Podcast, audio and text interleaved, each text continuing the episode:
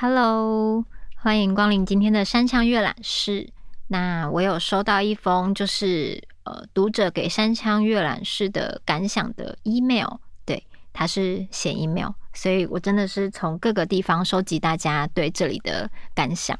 所以大家可以用各种方式回馈给我。那我现在来读一下这封山枪阅览室 Podcast 感想的信件。他说：“于涵好。”因为 Podcast 山枪阅览室的制作非常棒，忍不住以正式信件中想要给您回馈。首先，我是一个非常喜爱阅读的创业者，主要是以制作特殊书籍设计与展示设计工作为主，涉猎的主题非常多，但又因为本身在创业过程中，渐渐在阅读上有点障碍，无法特别专注，也算是一种工作累积的焦虑导致。学生时期大多看许多文学作品。但渐渐的，现在看现代文学类型的书变得非常奢侈，大部分商业周刊、行销策略、创业等等。从你的书三本到你的影视作品，再从你念的书，透过你介绍的书籍，每听一本，我就去寻着买一本，一周一周读，都非常棒。从日本的老奶奶、工艺之美、闲人出租。森林里的陌生人、希望歌德、十三年不上班的秘密、他们的创作日常与西林携手同行等等许多。渐渐在看书焦虑时，会在放假时到山林走走，并且先翻到你念的段落，熟悉一下，并且从头开始阅读。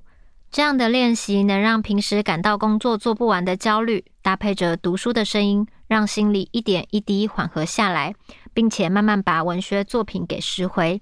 大概是这样，开始有了新的阅读习惯。非常感谢以书会友制作的节目，非常值得期待和分享。敬祝顺心平安。好，那我们谢谢这位特别写信来的读者。然后我后来有去找了，因为他说他是创业的人，所以我还去找了他的那个他的创业，他下面有留那个公司的那个名字，还去找了他的作品。就觉得啊，真的是以书会友，而且他还会从我就是先念的段落开始翻，然后我就对于，因为我之前有时候会像做那个书签标记一样，会先说哦，我们就翻到第几页开始念。有时候我会觉得好像回到念书的时候，就是叫同学们哦，我们现在翻到第几页，我们开始上课喽。有时候觉得自己好像有点傻，可是听到他的回馈说他会先从我念过的段落以后。熟悉完以后，再重新翻阅这本书，我就觉得啊，好好感人，好同步哦，大家很温暖，的确是以书会友的感觉。然后也蛮感谢他，还特别写了一封信给我，所以就是大家不要害羞，可以把自己的感想就是分享给我，然后这样也会形成我的动力。我记得那时候我好像，因为我每周其实都会在思考要选什么书来分享给大家。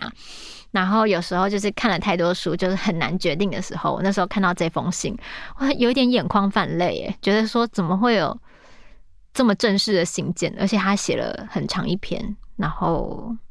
的确会让我觉得有默默的被支持的感觉。觉得说好，那我就要继续的选我觉得很棒的书来跟大家分享，然后用这种方式可能。舒缓大家工作上的焦虑啊，或是大家闲暇的时候，可能觉得好想要有一个声音陪伴的时候，可以听一本书。这样的话，我就会感觉到啊，我的选书，我的认真选书是有被接收到的，这个频率是有被大家，就是可能就是也会带动大家，可能嗯，就是好的频率带动好的频率的感觉。嗯，那谢谢这位读者。那我今天要来分享的书叫做《恋物絮语》。他书封有写到，不止怦然心动，更要历久弥新，生活里的风格选集。嗯，有时候看这本书呢，其实就是在看完了各种断舍离跟打扫的书之后呢，你就会觉得，为了要呃避免自己一直在断舍离的路上，所以真的是，如果你能确立自己到底真正喜欢什么，而让自己的生活有一些。风格选物，然后这些风格选物是你可以用很久很久的，而不用每隔一段时间你买了什么东西，然后下一段时间又觉得天哪，我觉得这东西不需要，我要断舍离。所以有时候看完了各种打扫整理的书以后，我其实会蛮喜欢看那种可能对自己的生活很有规划，然后可能日常选物的品味其实是很一致的，然后打造那种生活环境的书，尤其是呃近期很多廉价我都。有时候就是待在家里，想说不要出去，人挤人，都在整理家里，就发现如果我确立好一个统一的风格的话，我可能就不用每一个时期都在断舍离。那就来看看这个，就是《恋物絮语》里面的作者，他就是关于物品或是关于就是各种购物上的想法，然后来分享给大家。那我们翻开第四十一页，这个篇章叫做。二手市集猎物之二，在柏林跳蚤市集实践环保生活。开始喽！上一篇提到了跳蚤市场，我觉得柏林的跳蚤市场值得特别好好说说。德文二手市集跳蚤市场是柏林生活重要的一部分。据说柏林大大小小的跳蚤市场就有三十多个，在柏林观光局的网页上。早市可以跟博物馆一样，是独立分类的重点。在商店都关门的周日，市集成了市民闲晃的场所，不一定为买物，多是为了消磨一个午后时光，朋友们相聚在一起的好借口。夏天时，市集旁总有抱着吉他唱歌的年轻人和孩子们在草地上玩。从身为柏林的观光客到成为著名的这段时间，转眼过了好多年。我还是热情不减地行走于跳蚤市场间，也建立了一套买物的心得与心头好的市集清单，其中三四个更是我周末娱乐的重点。跳蚤市场走逛经验多了，不只是战利品日渐丰厚堆积，公寓里有大半的家具饰品也是从早市挖宝来的，更从市集里的人们互动交易，体会了一个城市的品味与生活态度。在跳蚤市场里学到的可不是怎么讲价或辨识好东西而已。好，第二个分隔的段落，二手市集的永续精神。走进柏林最大的跳蚤市场，有一半是以贩卖二手货为生的专业卖家，另外一半则是将私人二手物拿出来的业余人士。最近风格有一点变化，加入很多创意市集小物类。在这个有百来个摊位的市集里，找得到我们喜欢的普普风格家具、老沙发、老唱机、复古服饰。花一两个小时慢慢逛，除了是期待惊喜的寻宝乐趣，好像也见识到一些柏林历史。从一个个物件中拼贴出从前的生活样貌，感受旧时的美学与艺术。喜欢此味的旅人们，在柏林跳蚤市场里仿佛进入宝山。然后面临不愿意空手而回，却又无法把桌子、柜子都扛上飞机的两难。起初用一个观光客的眼睛来看，私人卖家的商品真的是不可思议：婴儿衣服、用了一半的香水、锅碗刀叉、脚踏车轮子、电线工具、花盆种子。渐渐习惯之后，我有了不同的眼光看待这个现象。的确，螺丝起子的新与旧并无差别。宝宝长得很快，穿旧衣服也不见得不好。这些将自己的旧东西拿来跳蚤市场贩售的人们，目的不是为了赚钱，更多是一种不浪费的态度，并非将用不到的东西丢到垃圾桶里，而是一种让物件循环再找到新主人、延续下去的分享精神。用这几年的当红关键字来说，就是永续。曾有个朋友对跳蚤市场嗤之以鼻。认为是穷人的专利，我听了大为吃惊，心想这念头太狭隘了吧。身边的欧洲朋友们，设计杂志编辑、艺术家、厨师、科学家、服装设计师，都完全不介意从跳蚤市场购物。他们的穿着打扮、布置俱佳，混合着新与旧、高级与二手，好看的都能上时尚杂志或居家杂志。更别提台湾在二零零五年左右开始掀起的复古家具风潮。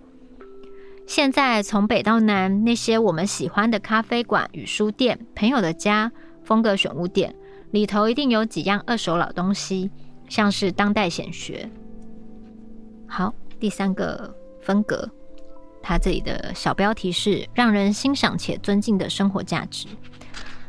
我曾经与朋友整理出旧东西，租了个摊位，从逛街者成为早市小老板，是很有意思的经验。我用一两欧、三五欧的小钱，为自己穿不着的衣服找到下一个主人，再用这几欧元去其他摊位买到二手小说、老唱片和可爱的七零年代咖啡杯。接近收摊的尾声，很多人会将卖不出去的东西直接送人，大喊“免费，免费，请带回家”。记得有次是一年间最热的一天，气温飙高至四十度，大家待在棚子下。扇子没有停过，很好玩，但也热坏了。因为太热，逛市场的人比平常少，大家只得大拍卖。隔壁摊子的巴黎帅哥早上用一欧元卖给我的费兹杰罗小说，下午收摊前说：“你喜欢什么东西都可以送给你。”至于我，最开心的是结束前把一件带过去很喜欢的衬衫用三欧卖给一个女孩，她穿起来超好看。比起做生意，这种二手精神其实更在乎的是分享，也是我欣赏又尊敬的生活价值。嗯，好，就是相信大家看了这一篇以后，不知道大家对于二手市集或跳蚤市场有什么想法？呃，之前我去欧洲的时候，我有去英国跟柏林，还有莱比锡，我其实都会特别去寻找这种二手市集或跳蚤市场。就像他说的，其实是可以挖到很多宝的，然后也可以从这些老东西里面看得出来这些生活的旧物，就好像在翻阅历史一样。那我我其实也是有买到一些什么古董的杯子呀，然后什么古瓷，就是那种很精致的彩绘的那种瓷杯这样子。所以呃，逛这些市集的时候，其实我都会觉得蛮。蛮开心的，因为你看到的东西就不再是大量生产、快速生产，然后大家都一样的东西。你会看到各个时期、各个不同的东西，或是各个收藏者他跟大家分享的小物。然后我在英国也是有到一个那种看起来像是书店，然后复合式有卖一些二手的小家具跟可能。一点点衣服或饰品的地方，就是它后面是二手书店，前面是杂小杂物这样。然后我就在一个柜台旁边的小柜子，就发现一个坠子，然后它是那种蜜蜡的坠子，然后好像也是卖三欧元吧。因为我之前看到那种蜜蜡的那种东西都蛮贵的，然后那个是一个雕花很细的。那种小坠子，它没有链子，可是我就一看就觉得非常喜欢，然后里面那种大自然的纹路这样子，我就会觉得这种挖宝的小乐趣，你可以用一点点的钱，然后你买到的是可能你没有预期的惊喜。然后其实他们重点，我觉得欧洲好像其实很在乎呃回收、环保跟永续。因为他们就连便利商店，他们外面都会有那个回收的那个机器，你只要把喝完的瓶子丢进去，他就会再给你一些 feedback，就你可以得到几欧元的折价，就直接就是换成现金，你就可以再去买东西。那我觉得这个对他们来说就是很日常的东西，然后尤其是你到他们的杂货店、量贩店，他们几乎就是找不到不是环保标章的东西，所有的东西都是有机环保或是纯素，然后无动物实验。我觉得那已经是一个大家所有的选择都是以一个永续跟一个环保概念的方式在制造，然后所以他们的那种跳蚤市场才会有各式各样的跳蚤主题啊，然后不同的风格，就这对他们来说是很普遍的。那像。我知道台湾其实现在也开始有越来越多那种二手衣的平台或是小店，然后以前的确会有，曾经有一些人会觉得说，哈，就不喜欢买古着，不喜欢二手衣，你又不知道谁穿过的，然后或是有些人会担心说，啊，搞不好那个人都不在了，你敢穿他的衣服吗？就是会有这种各式各样的想法。可是其实我觉得物品被制造出来，那你要赋予它什么意义，其实在于你的心境。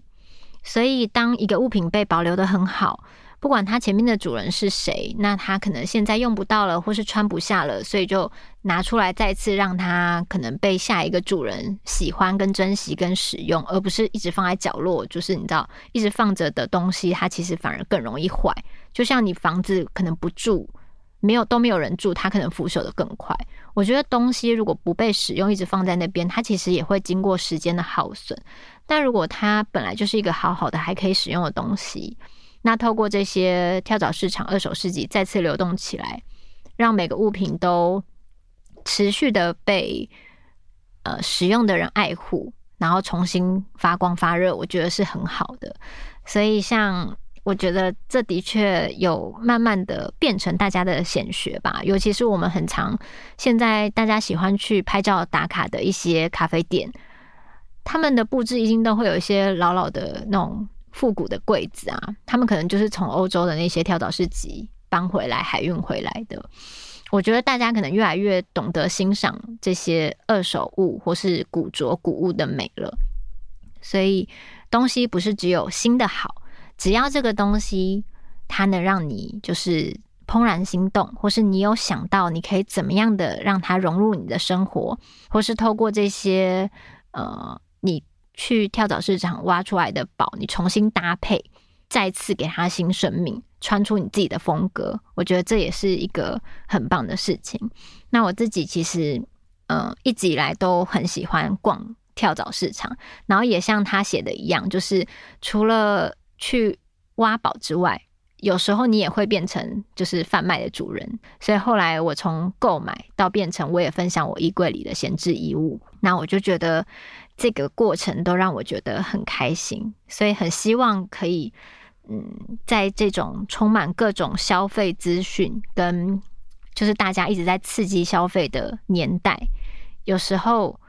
可能慢下来，然后重新从既有的事物上去发现它新的价值，或是你重新搭配新旧之间产生的独一无二的风格，都可以让你喜欢的物品陪伴你更久。然后，所以推荐这本书给大家，也推荐大家可以多多去从二手市集啊，或是跳蚤市场。呃，找寻到属于你的宝物，然后重新搭配出属于你的风格。那我们山羌阅览室就下周见喽。